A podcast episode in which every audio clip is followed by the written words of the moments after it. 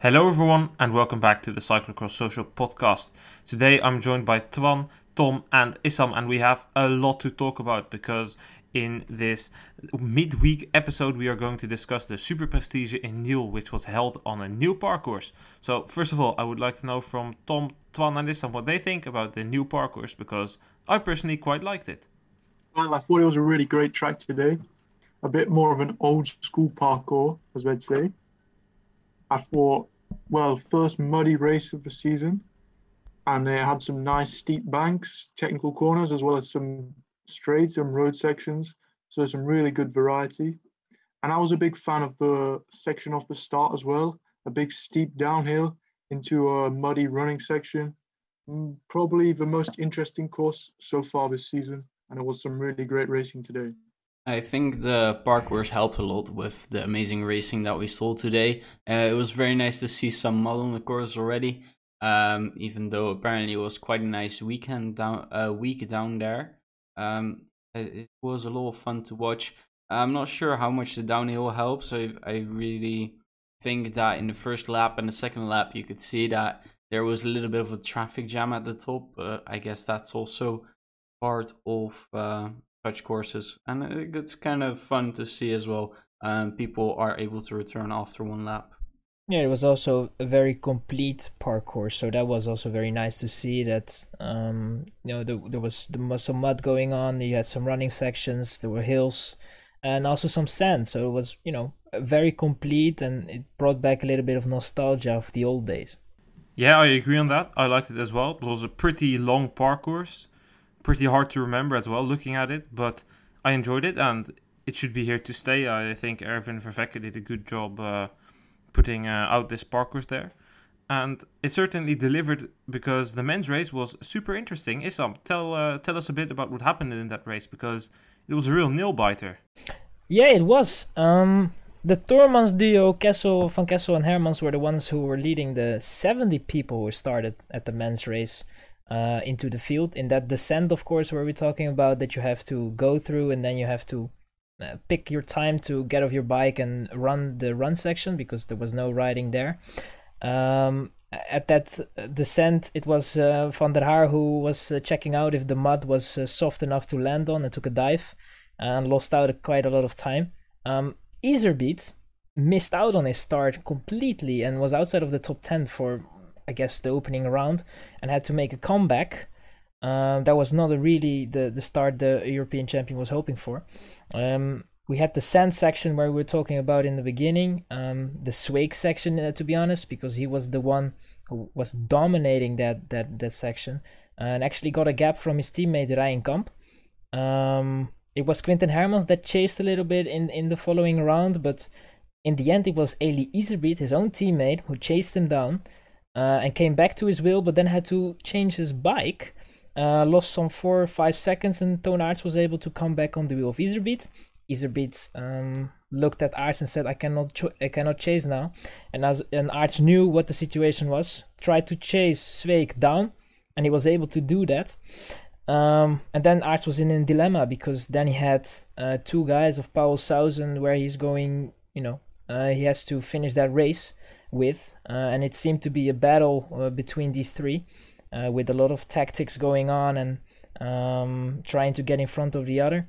Uh, but unfortunately, in the penultimate lap, it was Aerts that got a puncture front, a front flat tire, and he was out of that battle. And then we only had two left with Iserbyt and Sweeck, uh, both teammates. Um, for Iserbyt, it would have been nice if he could have been, um, if he could win that race, eh? the leader of the Pauwels Sauzen formation. Uh, for Sweeck, it was his, I would say, his ultimate uh, opportunity to win a race. Um, Iserbyt tried at the beginning of, of the last lap, trying to force something, didn't didn't work out. Then Sweeck took over, and Sweeck didn't let that lead go away from him. He was um, dominating in the last part of the sections and also in the sand um, bridged the gap and you know he was gone so then in the end it was Laurens Sweeck who took the victory in the third race of the Super Prestige uh, in the Jaarmarktcross in Niel. Well, you already mentioned it. Probably the main point of the race was the moment that Aerts punctured, a real anticlimax because Aerts rode a super strong race. He looked to have learned from the mistakes that he made in the previous races. He didn't start too hard for once. He got himself into a rhythm. Eventually closed the gap to Sweeck after 20 25 minutes of racing. It definitely costed him some energy, but he really looked to have the upper hand. He was pushing hard, making sure that uh, Vanthourenhout wouldn't come back because against three Pauwels Sauzen guys, he would have been out of contention probably. But it, then he punctures. I think he would have won without the puncture. What do you guys think? I think Sweeck was on one of those days. One of those days where a lot is possible, and certainly he is able to contest the win. Uh, Aerts definitely did ride a stronger race tactically than he has in the past few weeks, and I think this is something that we can applaud him for. Um, still some, well, not all too smart decisions. I think uh, on the second to last lap they went on to the final straight, and he was pushing all the way, but then you have to take the right turn, and he backed off too much, which mean, meant that both Iserbyt and Sweeck could get around him and first into the field. I'm not sure he would have won. Uh, definitely could have been possible, but uh, don't want to take too much away from Sweeck. This was a superb victory. Uh, I would say to to add on that that um, I, I, Toon was he was very strong and he he rode a very good race. I think he learned his lesson from the European Championships. Um, he was trying to um, to pace himself towards those guys, and he did a actually superb job. And it's a I really wanted to see uh, what would have happened if he didn't puncture because I I I think he he he might had a chance to win that race to be honest because um, he he has always he's known for a very good last lap and he, he looked very strong uh, in in that race in my opinion. Indeed, and you could see in the last lap after he'd had his puncher, he seemed to be closing in on uh, Sweeck and Iserbyt. Even when they were battling out for the win, he was still closing them down. So I definitely think he could have been in contention for, for the win today. Yes, he indeed closed that gap from uh, 20 seconds to 12 seconds whilst they were going full out, and would have what would have made his chance even better is that Iserbyt was doing some strange strange things today. I mean, I couldn't really get my head around what he was doing. And Issam, you said something uh, during the race as well that Iserbyt was doing strange things.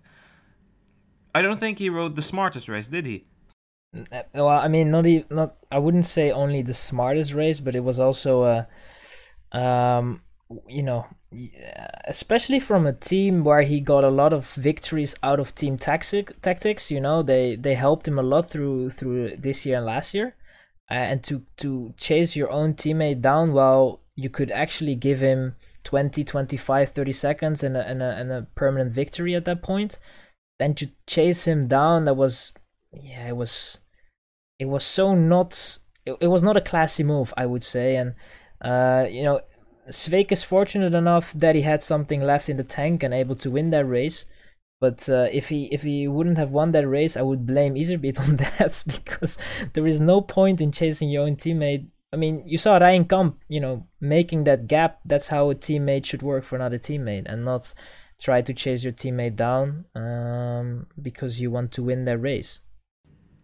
And especially considering that when I was looking at the beginning, I thought that um, I thought that Sweeck was gone actually it, Aerts he didn't make a strong strong impression to me in the beginning. I thought he was struggling a bit, maybe mentally as well. But then Iserbyt started to chase, and all of a sudden it looked like Aerts got hope and momentum back. He thought, hey, hey, the gap was big.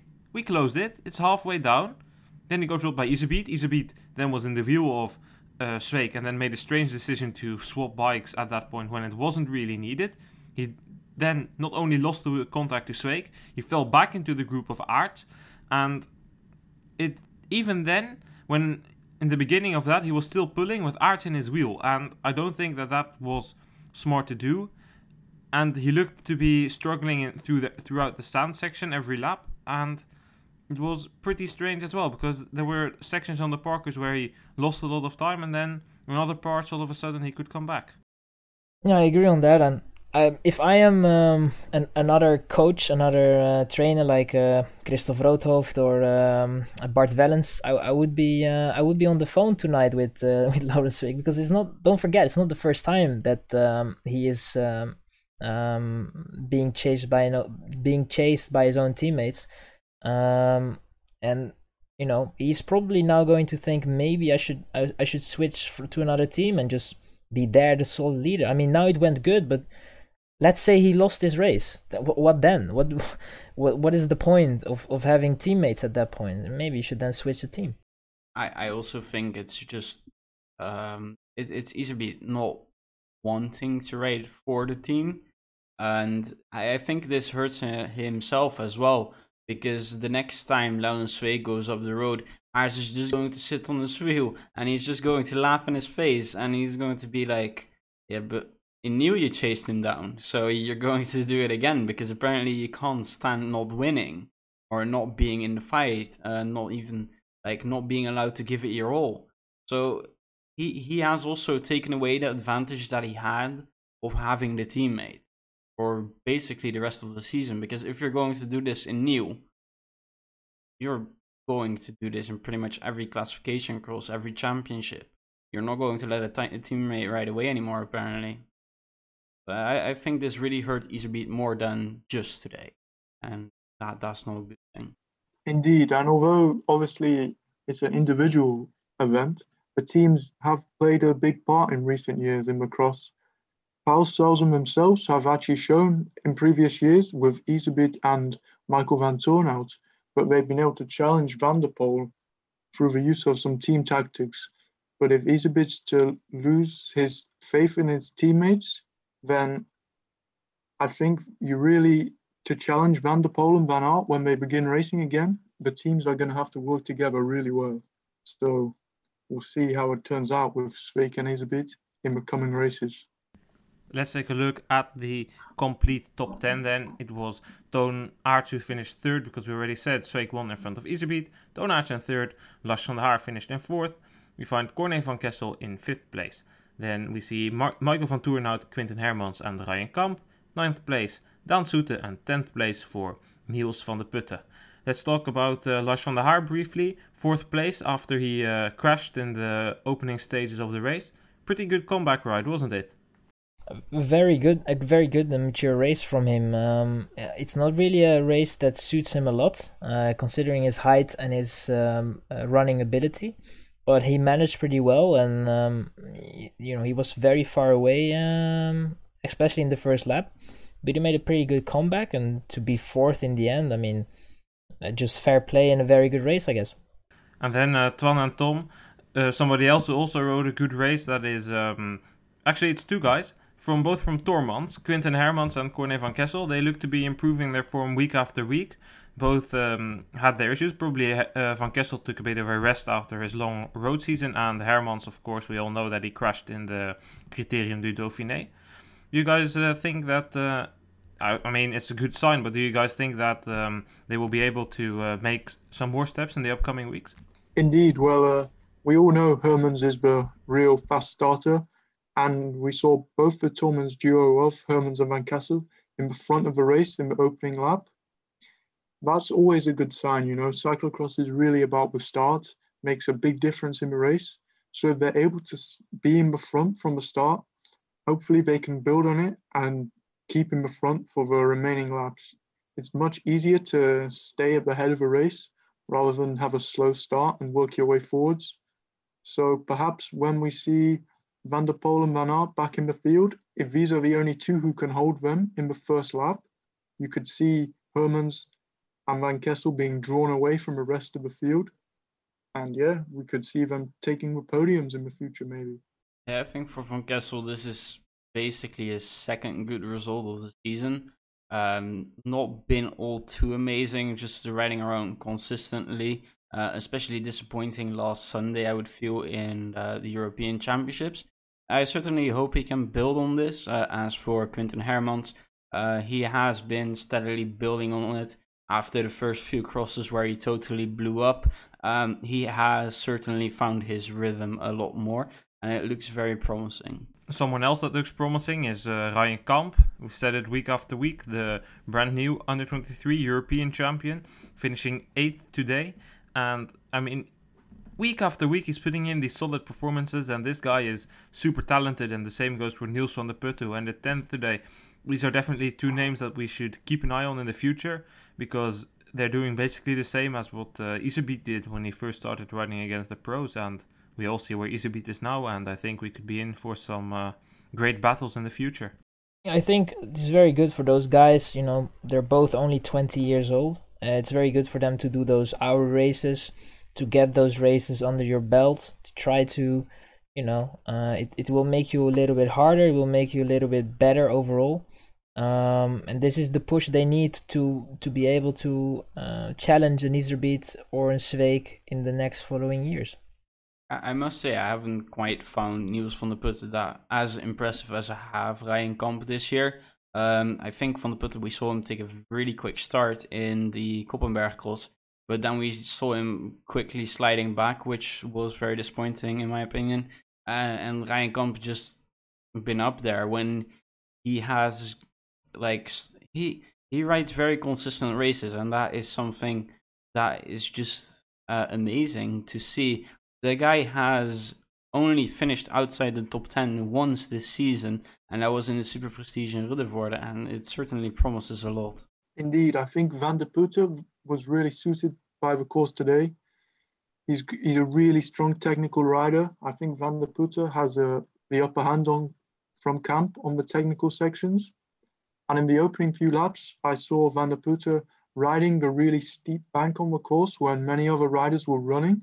He was able to ride past them and move up quite high in the race. And yeah, I think the course suited him well today. So it'll be interesting how he plays out. If he can improve his physical side on the courses like the Koppenberg to be really competing with Kamp.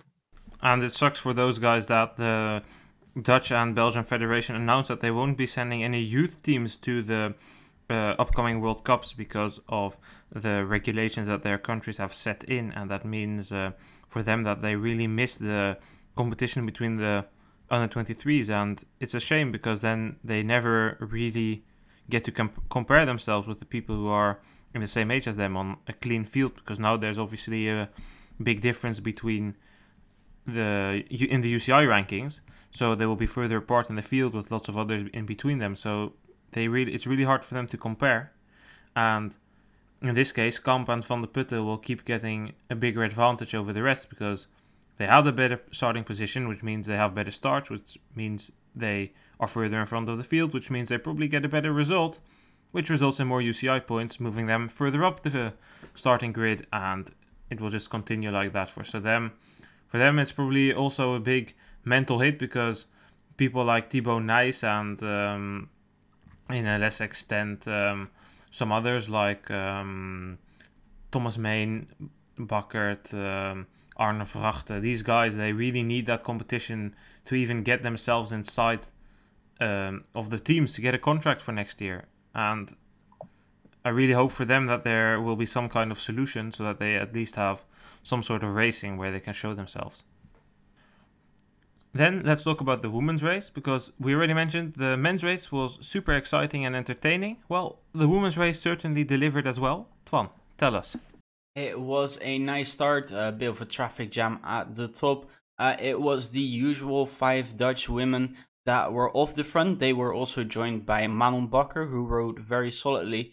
And uh, as we went into the second lap, everything kind of bunched up together at the top of that downhill. Not everyone um, being able to take as much speed into it. And unfortunately, it was Worst who had a very weird crash and unfortunately had a mechanical as well. Um, and that cost her a lot of time, losing contact with that front group of uh, five women uh, containing Alvarado, Betsema, Brand, Bakker, and Kastelijn. Uh, these went on, and slowly it became clear that uh, Bakker and Kastelijn couldn't quite keep up. I believe uh, that uh, Bakker had a mechanical, and the other three went on to the final lap where uh, Brand basically had to come back for a little bit just before then, and she managed to do so and rode a very strong last lap with Alvarado and Betsema on her wheel. And it was Brand that went into the finishing straight first. She launched a very powerful sprint. Alvarado had to come the long way around, but she couldn't quite do it it was um, Brand who won in front of Alvarado and then Denise Betsema. So it was certainly an entertaining battle there at the front between those uh, three women.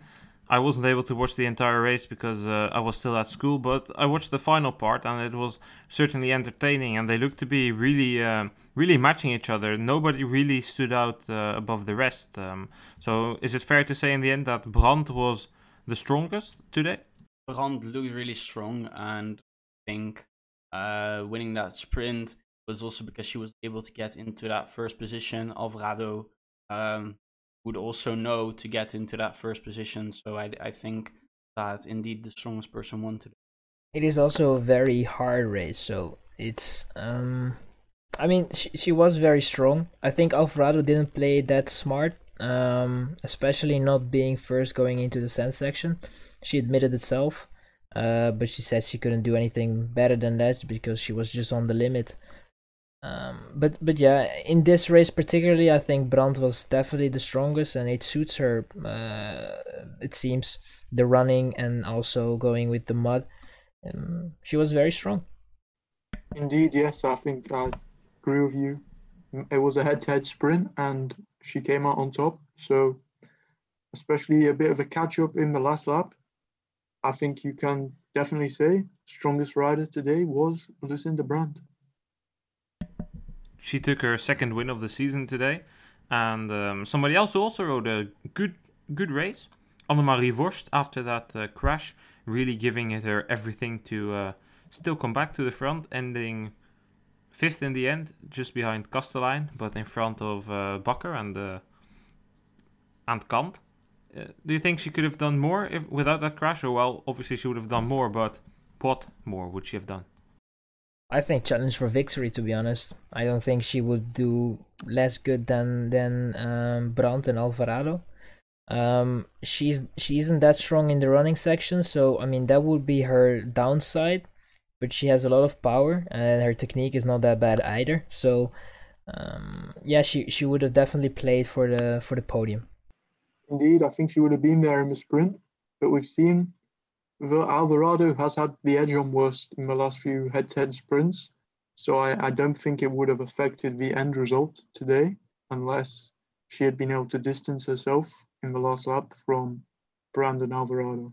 Well, it was a really tricky last straight as well, coming out of the field with this uphill. Then uh, the corner, Alvarado looked to have a bit of overspeed, but they needed to take the outside of that corner, and then simply just there wasn't enough space left for her, especially because it went up those extra meters. You that cost her momentum, and it was a bit of a it's a bit of a strange finish if you if you really look at it with the uphill section just before it's not it's not your typical uh, cyclocross sprint just on a flat road coming out of the field. It's really something uh, atypical. It's one of those races where uh, positioning is key. Uh, that if you go through the last corner first, then normally you would get the victory. And I, I, it showed today that if you go through the first corner, if you go through the last corner first, then you will eventually win the race uh, in the last lap. So, um, it, it, but it was a nice finish to be honest. I really liked it uh, with that corner. Um, the I think the legs will be completely lactating at that point and you're just full of adrenaline going to that finish line trying to overtake but uh, it wasn't enough for Alvarado this time. Let's take a look at the entire top 10 then. It was Lucinda Brand who won in front of Alvarado and Betsema. In fourth place we find Yara Kastelijn. In fifth it was Annemarie Worst. In sixth place we find Sanne Cant, seventh Manon Bakker who indeed had a puncture in the beginning of the race. Kata Blanka Vas in eighth. Then we have Verdonschot in ninth, and in tenth place is Fem van Empel. So the first name uh, that's in this top 10 that I would like to talk about still is uh, Annemarie Worst, who uh, basically rode an identical race to Van der Haar, crashing early on in the race, being a bit further behind, and then riding a strong comeback. I think it was a pretty positive race for her, uh, apart than from lap one, I guess, because nobody wants to have such a lap one. I think her chain fell off as well. Um, struggled a little bit, I tried to get back. She had some help from Arzuffi, uh, but in the end, she had to do it all alone. Um, and then she had some company with uh, Cant, um, by the way, who did actually pretty good race. Uh, seems to be on the on the way back, or at least uh, on some way, uh, because it didn't look good the last few weeks. And now, um, you know, day by day it, it, it comes, and uh, maybe we can see Cant as well um, fighting for some top fives uh, in the next few races. Well, I, think this is the most cont parcours we're going to see um, for maybe quite a while. Uh, of course, there will be a few races where she does better, but usually this would have been one of those races where she would have been in the front group. And well, quite frankly, she isn't quite there. Uh, of course, we shouldn't forget that Worst already won the Koppenberg Cross, and uh, I, I, certainly think that there will be cro- uh, crosses where she will uh, be winning again. Uh, it will of course be tough with Alvarado there and Brand as well, and then even Denise Betsema. The the top of the uh, field is just quite big, and that is really lovely to see. Well, it, it looks positive, I would say. The course suited her today, probably, but only 42 seconds off the, off the win, sixth place. She was first time back in the and top Tom, 10. what do you think uh, about Cant? Do you think in uh, that uh, Prestige. she's on for the right track a at few this time? races, she's been outside of the top 10 and quite a way off the pace. So I think it's promising. And seventh in the European Champs, I think. So hopefully she can build on her performances, I guess.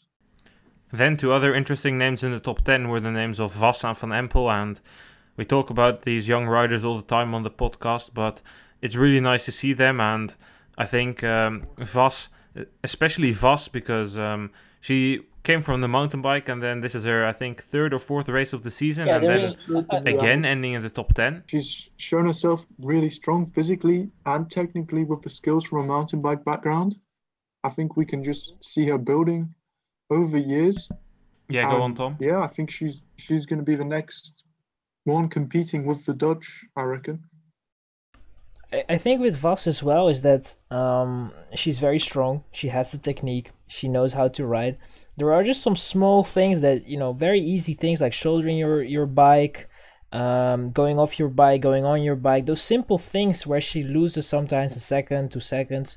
You know, it's it's it's detail. It's very small, but it's sometimes very crucial in the race. And I think if she works on that um, and really gets the the cyclocross like um, really knows how to to be able to do all those things in the cyclocross, then I definitely think that she would be a force that would be able to challenge those uh, Dutch riders uh, for top five.